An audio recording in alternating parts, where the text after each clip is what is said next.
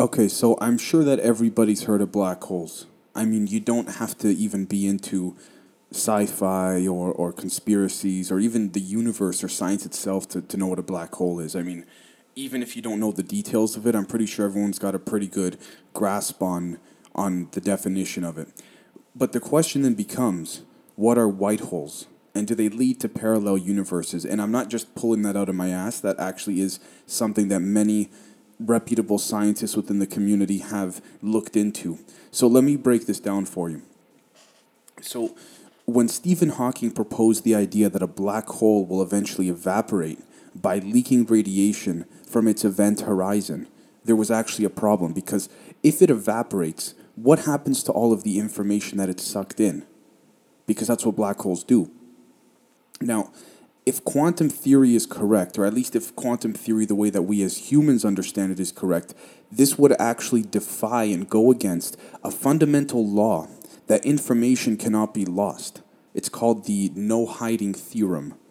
Now, with the no hiding theorem, if information is missing from one system, then it must simply be residing somewhere else in the universe, a sort of game of hide and seek within the universe and, and the cosmos. So theoretically, if information is getting sucked in, it must be getting spat back out somewhere, somewhere else. And it and likely that's through a white hole. But the question then becomes do white holes really exist? So this might sound a little bit confusing because it has been known and essentially confirmed now that black holes suck in information. Everything in the universe is information and it's energy and it's matter. And I know that we haven't really hit the, the key to understanding the universe yet. I don't think that we're close, but I think we're making significant strides. So it's actually been known that black holes literally retain information. It is sort of like a li- living, massive organism, if you will.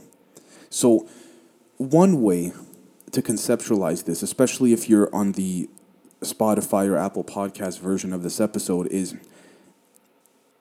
in a very basic mathematical sense, you have to think about the square root of 9. The answer is both 3 and negative 3. And so this is fundamentally part of what's known as Schwarzschild geometry, the formula that is used in general relativity to describe the gravitational field outside of a spherical mass. So outside of a, a planet, let's say. So just like the color black is the opposite of white, the white hole is the opposite of a black hole in every single way. Light cannot escape a black hole, so light cannot enter a white hole and this would obviously make a white hole incredibly bright. And some quantum physicists, respected and reputable quantum physicists, by the way, believe that maybe some of the light in the universe that we thought was coming from a supernova may actually be coming from white holes. Or they may be one and the same if depending on how you view things and your, your view on quantum physics is essentially. So physicists also believe this concept could be germane when talking about the Big Bang and how our universe came into existence. They believe it's possible that at the moment of creation, everything was expelled from a massive white hole on an incredibly large scale.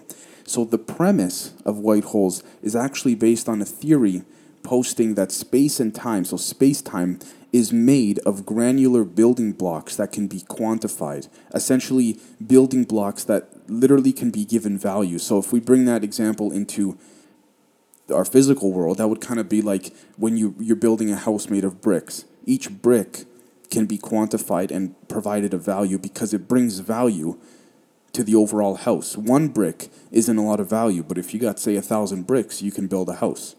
I, I don't know if that's literally how much how many bricks you need, but you know what I mean. So this quantification comes in the form of loops, almost like little threads that are of a, a very particular finite size. So finite and so particular, they cannot be subdivided any further. So, to a viewer, these loops would make space and time appear to be smooth and continuous, but their granular nature would prevent highly dense bodies like neutron stars from collapsing into a point of infinite density essentially, this is what's being said here. The universe, theorized by a lot of reputable, best in their field physics, is made up of very, very small building blocks that cannot be broken down more than they already are. That's essentially what's being discussed here, and or, or at least theorized. And so it kind of subscribes and falls in line with the simulation theory, and that the, our bodies are a vessel or a tube of sorts, and our souls are really the, the part of our conscious that makes up our existence, if you will.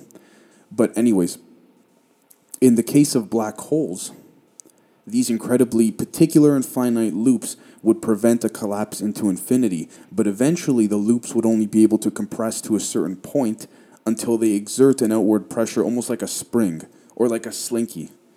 And so this is referred to as a quantum bounce, a sort of rebound from a black hole that's just fucking ingesting everything into a white hole, expelling everything.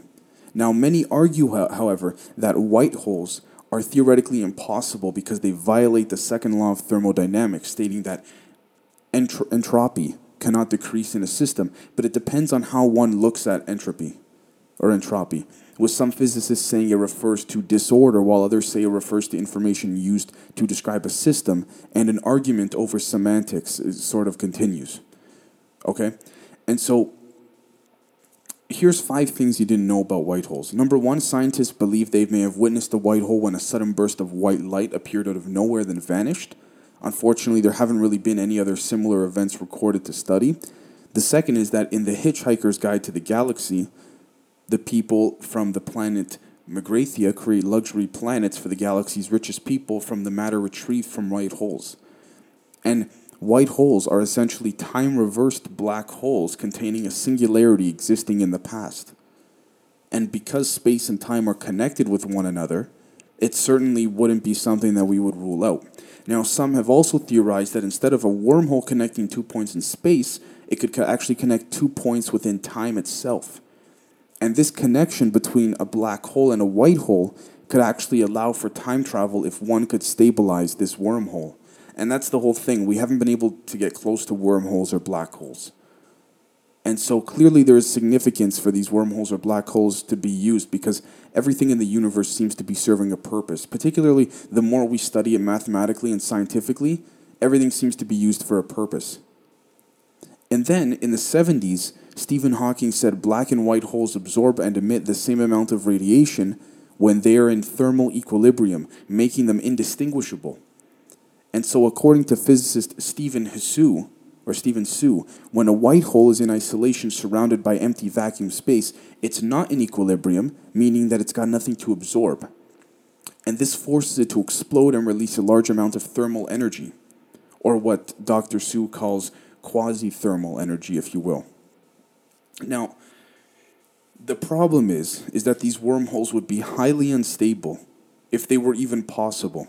It would also be impossible with physics as we know it for one to pass through a wormhole into another universe, which is theoretical, due to a number of pesky little things like being pretty much crushed when passing through a black hole's event horizon before being compressed at the singularity point.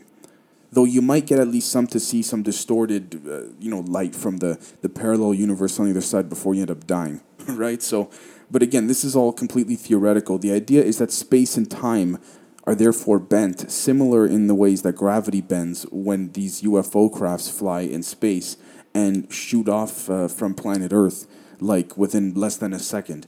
The idea is that white holes, black holes, and wormholes all serve a very particular purpose other than just eating up different planets. And there seems to be more and more evidence suggesting that. Okay? So let me know what you guys think. I know this wasn't the, uh, the, the longest episode out there, but it's certainly something to really take interest in, and it's certainly something to to look look into whether or not white holes can actually connect to parallel universes. I mean, listen, we can study it as much as we like, but ultimately it comes down to one thing: we got to go through it ourselves, and we have to. We would essentially have to design something that could withstand this type of power to be able to really know what's going on there. We'd have to go through it ourselves to know, and then whoever's going through it is taking the chance of never returning again at least to the universe that they knew. Right? So let me know your guys' thoughts. Uh, it's certainly something that is very intriguing, at least to me personally, and we will catch you next time. Peace.